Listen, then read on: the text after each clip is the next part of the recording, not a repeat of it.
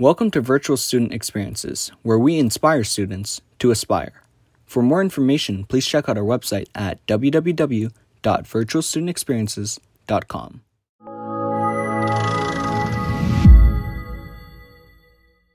Hello, everyone, and welcome to another Virtual Student Experiences Season 2 webinar. Today's webinar will focus on social justice. If you guys are new to our program, Virtual Student Experiences is a pro bono initiative spearheaded for students by students. And we at Virtual Student Experiences want to be the inspiration for aspiration. Our goal is to give students around the world an opportunity to hear from professionals in their career industry of interest in a friendly and casual setting. And if you're a student that knows what you want to do in the future, we at VSE want to encourage, allow, and connect with professionals. And through VSE, students are given the chance to decide if their career choice fits their personality, skills, and really overall interests.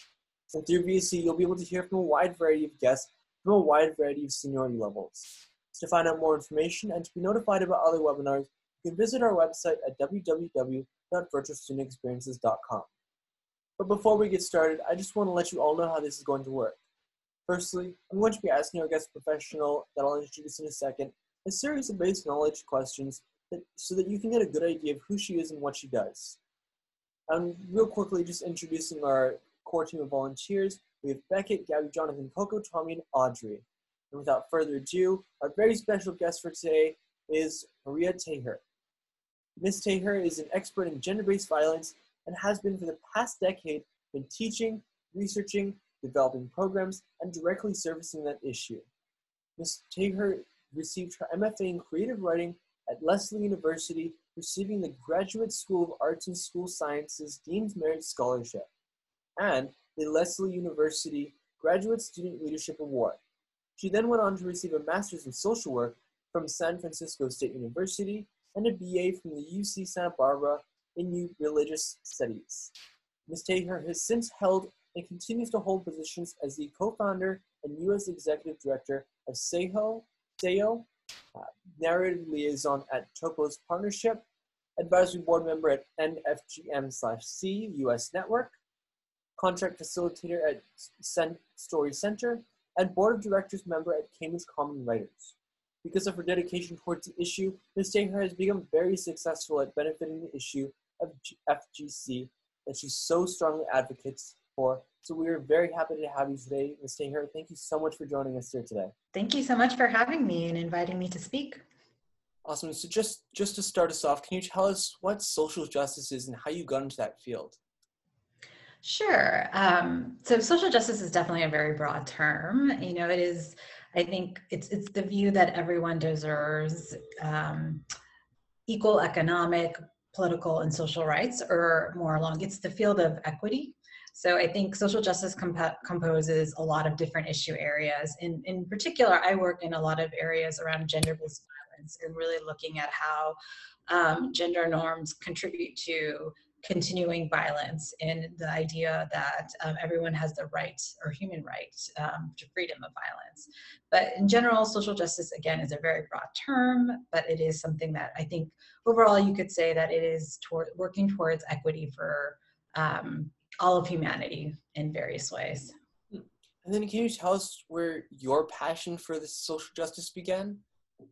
Yeah, um, you know, it's not something that I knew off the bat that I, this was my passion area, but I think it really began with my family history. So I grew up in a family that was very, um, very giving, and I grew up with this story actually of my great my gra- grandfather who I never met, and he was a judge from India, and unfortunately he um, was poisoned when my dad was 15 years old.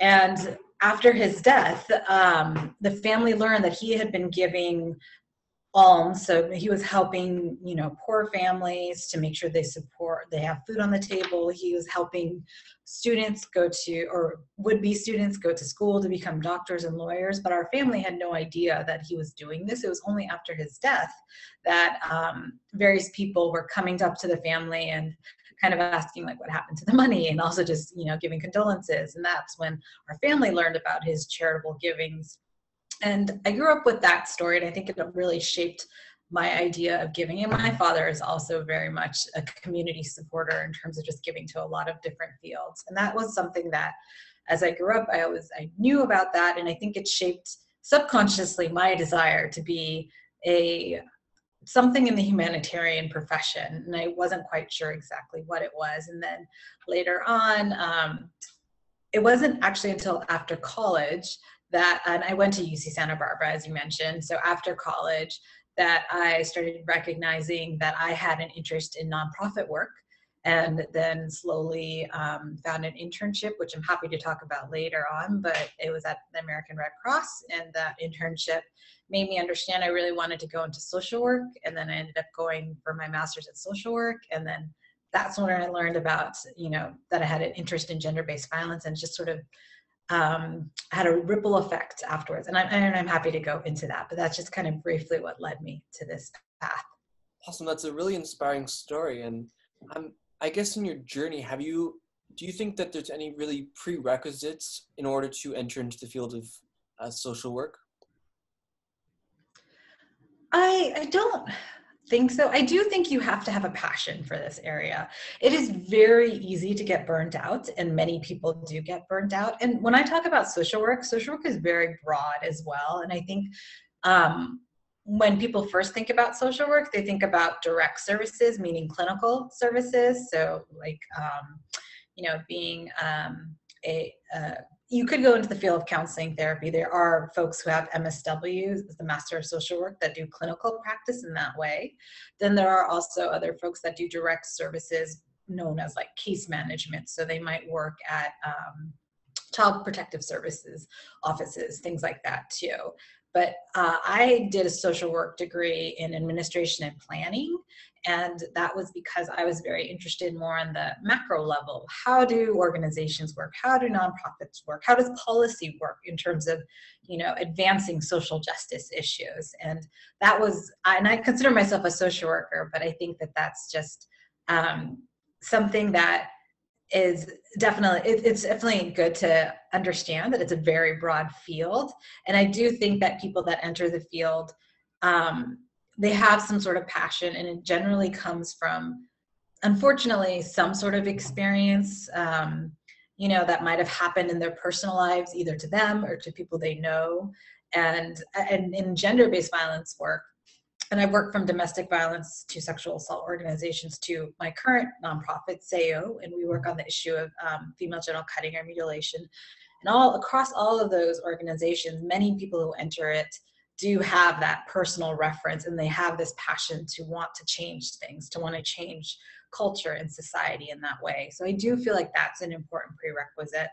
Um, other than that, I think getting experiences any way you can in terms of you know connecting with organizations and individuals that are doing this that's always great and trying things out um, but i don't i think in general there isn't any significant like prerequisite if you want to go further like i did you can go and get a master's of social work if you would like to but there are other ways to be a social justice advocate mm-hmm. awesome and then is there a specific mindset that you have to have and can you tell us about that yeah, that's a great question. I do feel like um, going back to my last question and just talking about burnout, I, I have I have to admit that I have been burnt out before, and one of the lessons that I've learned is really being able to take care of yourself and practice self-care. So that's a word that we use a lot in the social justice field is self-care, and we recognize that that's important because social justice issues oftentimes have a huge emotional mental impact on you.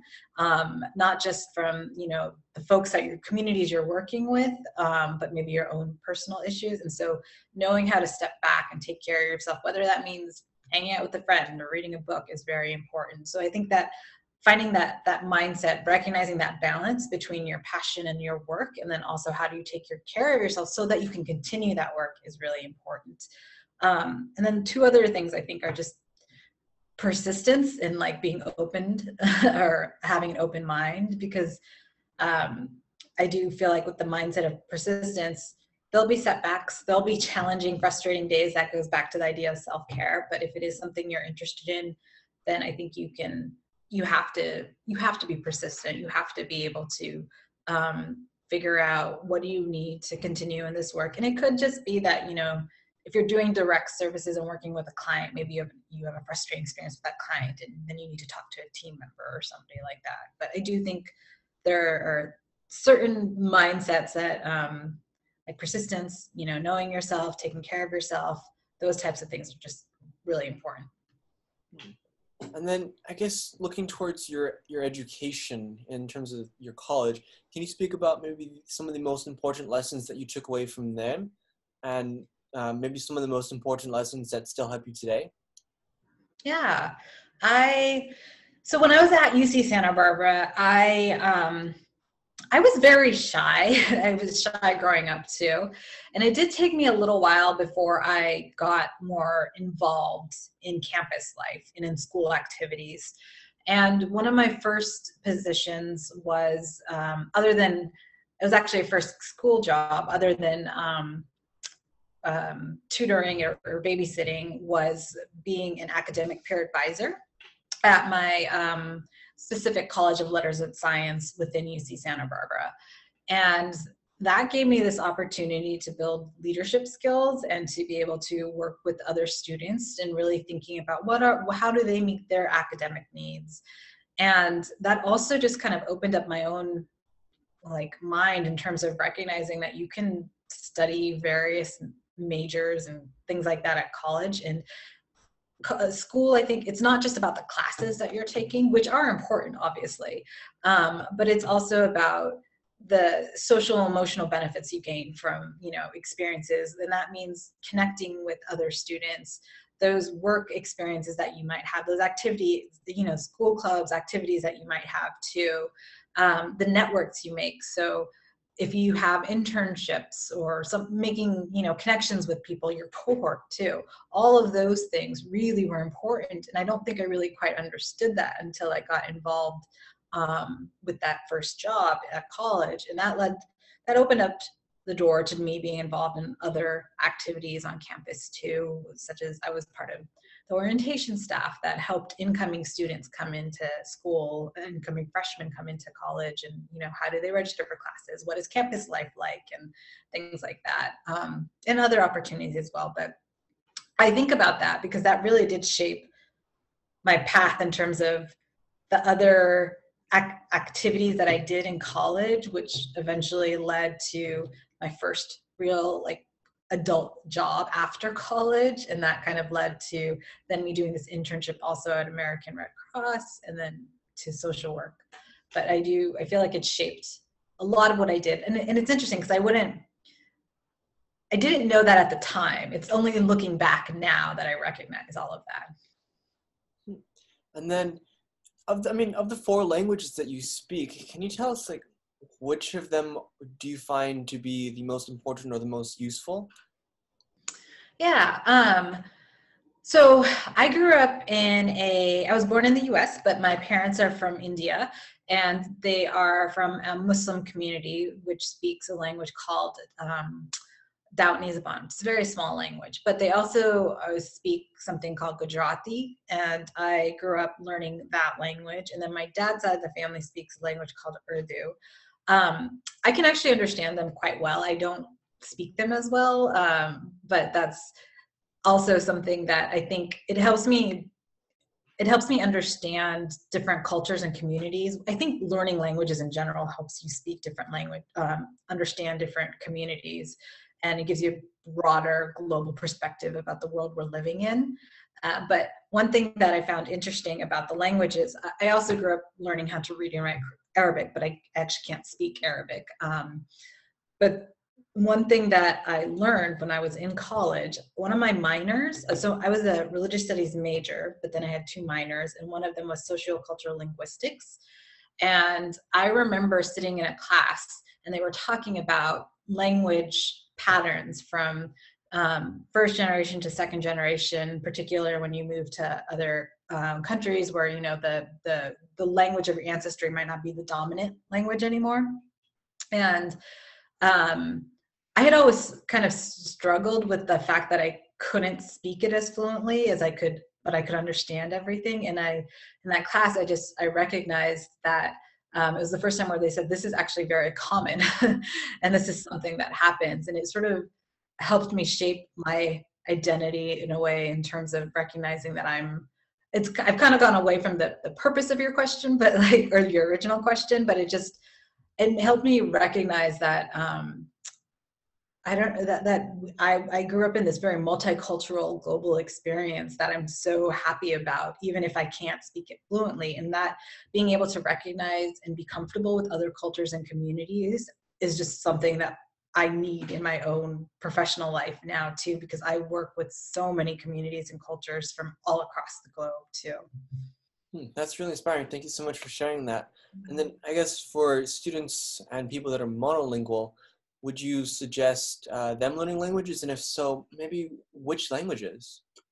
Yeah, no, I definitely encourage learning languages. Um, I think that there's so many languages out there. It's hard to like recommend a certain language, but I do think that um, you know, I, I, I in high school I learned Spanish, but I and I feel like I, am from California originally, and so Spanish felt like very important to learn there, and I do feel like that's a really great, useful skill.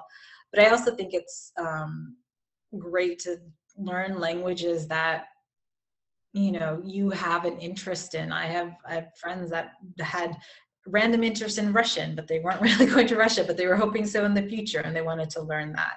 Uh, but I went to Senegal, which is a French speaking country. And that was the first time I recognized that, or I realized that French is another language that is just um, very much a global language that would be important to learn. But again, I, I think in general, learning languages is, is great in terms of opening up your mind to other cultures. Awesome. And then I guess focusing a little bit on your experiences, can you tell us about your role as the U.S. Executive Director of Sahiyo and your responsibilities and the skills that you use there? Sure. So at Sahiyo,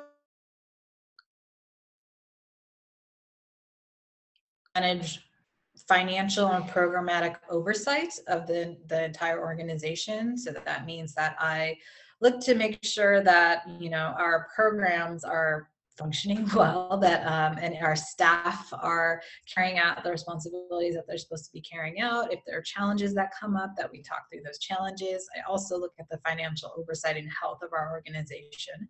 So we're constantly um, budget we're doing a lot of things with budgeting and numbers but also um, we do a lot of future planning because to you know sustain our organization we do rely on um, donations and funding. So building a lot of partnerships with um, funders or uh, looking at other ways to um, extend our programs by by partnering with other organizations or whatnot. But it's just it is a lot of it, it's a. I never actually thought I would be a, an executive director. I very much like um, program planning more. So I, I in terms of um, being able to develop programs. Um, and thinking about from the macro level who do you want to serve? Who do you want this to help?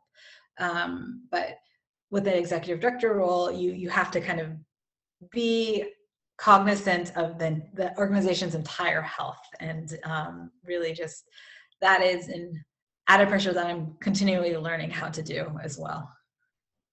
Awesome. And then for your experiences and role at nfgm slash c um, can you touch on that and your responsibilities and role there? Yeah, so it's the US and FGMC network, and it is a coalition based organization. So that means that it is, um, it, it's organ, its mission is to really raise awareness of FGMC across the US and internationally. But also, uh, when I say FGMC, I, I mean uh, female genital mutilation slash cutting, which is what um, female genital cutting, which I referred to earlier, is also known as. And um, really, it helps to make connections and collaborations with organizations and individuals across the US who are working on this issue. So we have, I think, about 60 member organizations at this time across the US, and they vary from various fields, from the health sector to government to community um, support organizations or what we call civil society two survivors as well who are included in there and law enforcement also so variety of societies and i sit on the steering committee um, and just help shape the strategic direction of the organization. So that means like thinking, you know, thinking about high level, how is this organization going to help foster those connections and collaboration and really advance this mission that we have to um, support survivors, but also to put an end to the the, the harmful social practice, social norm um, practice that is female genital cutting or mutilation. Um, and so yeah, that's that's kind of basically what I do um, is really provide that high level strategic overview for the entire organization. And then just looking big picture, um, can you tell us about the top three skills that you use every single day? Yeah, um, I think communication for sure. That's just, I, you have to be a good communicator, both orally, um, written, um, and I think that that communication falls in line with another skill with just collaborating, um, which to do this work, you can't just work in a vacuum. You have to build partnerships with others and you need to be able to communicate well to be able to build those partnerships, um, as well as to be able to work with teams. And uh, there writing, you know, written skills come in handy from everything from writing the, the, the hundreds of emails that you write weekly to things like uh, today I was working on um, a funding proposal, so writing that funding proposal to um, uh, sending out newsletters to all of your supporters about the work that you're doing. So it's just it's a variety of important written skills that you need, and then being able to be able to you know build relationships with other organizations and individuals and the the communities you want to serve that's just so important and then i think the third one would be um, thinking about conflict resolution or, if, or, how do you handle conflict resolution? Because you will have challenges. And since you are working with a team of varying people people have different personalities and you know they have different work ethics. And you have to really figure out how can you overcome um, any challenges that might present itself in a variety of ways and making sure that you you know practice direct communication, meaning we, we're not just avoiding those issues, that we're actually talking about them and um, figuring out how can we resolve any potential issue, whether it's interpersonal relationships between team members or you know something with our program or with our partners or anything like that. Um, just having good conflict resolution skills is is so so important. And then obviously the pandemic has really changed all of our daily lives by quite a bit but can you tell us about how your life has changed and what it looked like what your job and day to day looked like before the pandemic and um, what it looks like now? Yeah um, i always say that so i worked remotely before the pandemic too but i always say there's a difference between pre-pandemic remote working and remote working now pre-pandemic remote working you know we would i would have days where i am on video calls i am working at my my computer you know um, i am constantly on calls with people or on whatsapp or texting with people from various different country time time um, zones as well. So just having to figure out how to balance all of that. And that hasn't changed. That's still happening. What has changed is that prior to the pandemic my time was um, also balanced with a lot of in-person events and conferences and so i traveled a lot for my work um, both domestically you know throughout the us and also internationally and unfortunately that has changed so i have not been doing any traveling but no one in my my sector um, not just within FGC, you know, I think in social services and humanitarian services, it's very rare to be traveling right now. Uh, every meeting, every conference, um, all of Sahiyo's programming that we're doing, everything is virtual now. Uh, so it's just, it's unfortunate. I'm glad that we're able to continue programming in that way and we're able to build partnerships and go to conferences in that way still, but it is, um, there always is something different about in person and building that relationship versus being able to do it virtually. So that's just something that has changed drastically and we're still getting used to, but we are trying to find ways to, because to just keep that human connection alive. It's just it's so important. Um, but yeah, I'm I'm looking forward to the day when we can go back and work together in person and have in-person events again too. Yeah, totally. I mean, everything moved to online, and I know, especially for me living in Hawaii, uh, our tourism numbers went down by a lot. I but I guess just um, for you, can you offer some suggestions or words of inspiration for aspiring social justice advocates? Yeah, I think that if there's an issue you know you're passionate about, learn more about it. You know, you can do a simple first step by just doing a Google search. I actually did that when I was starting to learn more about female genital cutting. You know, was I wanted, um, I think it was in high school. I, I started Googling it and wanting to learn more.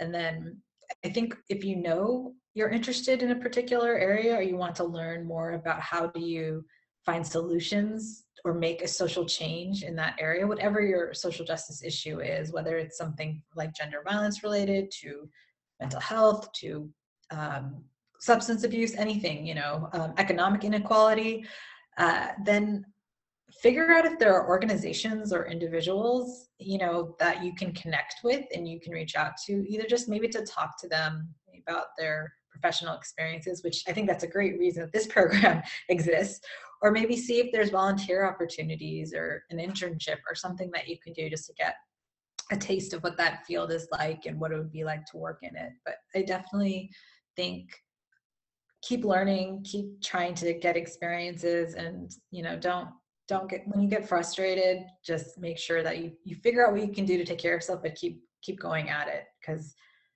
everybody has setbacks and failures, but it's you know it's important to keep moving forward. Um, and I think that's that's how you'll get to where you want to be.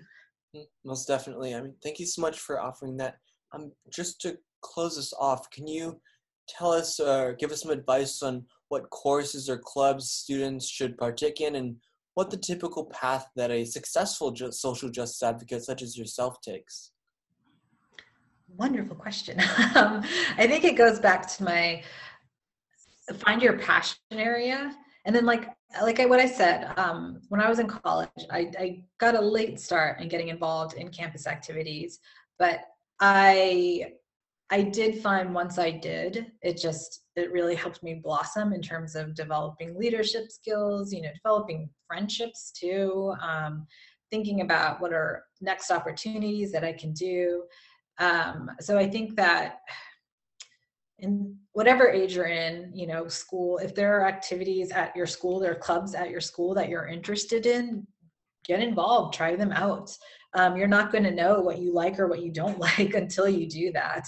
Um, if there are activities not at your school, but there are other activities like like I said, like organizations or um, groups that you want to get involved in, reach out to them and don't be don't be scared to do it. It can be intimidating sometimes, but you know, it doesn't hurt to to email someone, to call somebody, to just ask about that too. I do think that's just really important. I do think that experiences are in general are important. Even sometimes, you know, doing the things that make you scared, those are some of the most important experiences too. I told you I was shy and terrified of public speaking and I like made myself do public speaking until I don't love it. I mean, still I get, can sometimes get nervous, but I'm a lot more comfortable with it than I was growing up. And I think, yeah, just don't stop trying new experiences.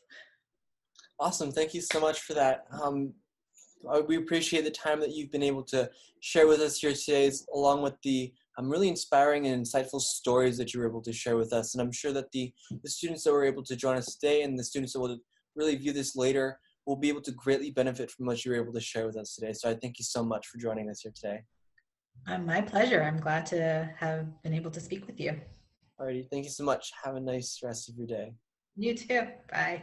Bye bye.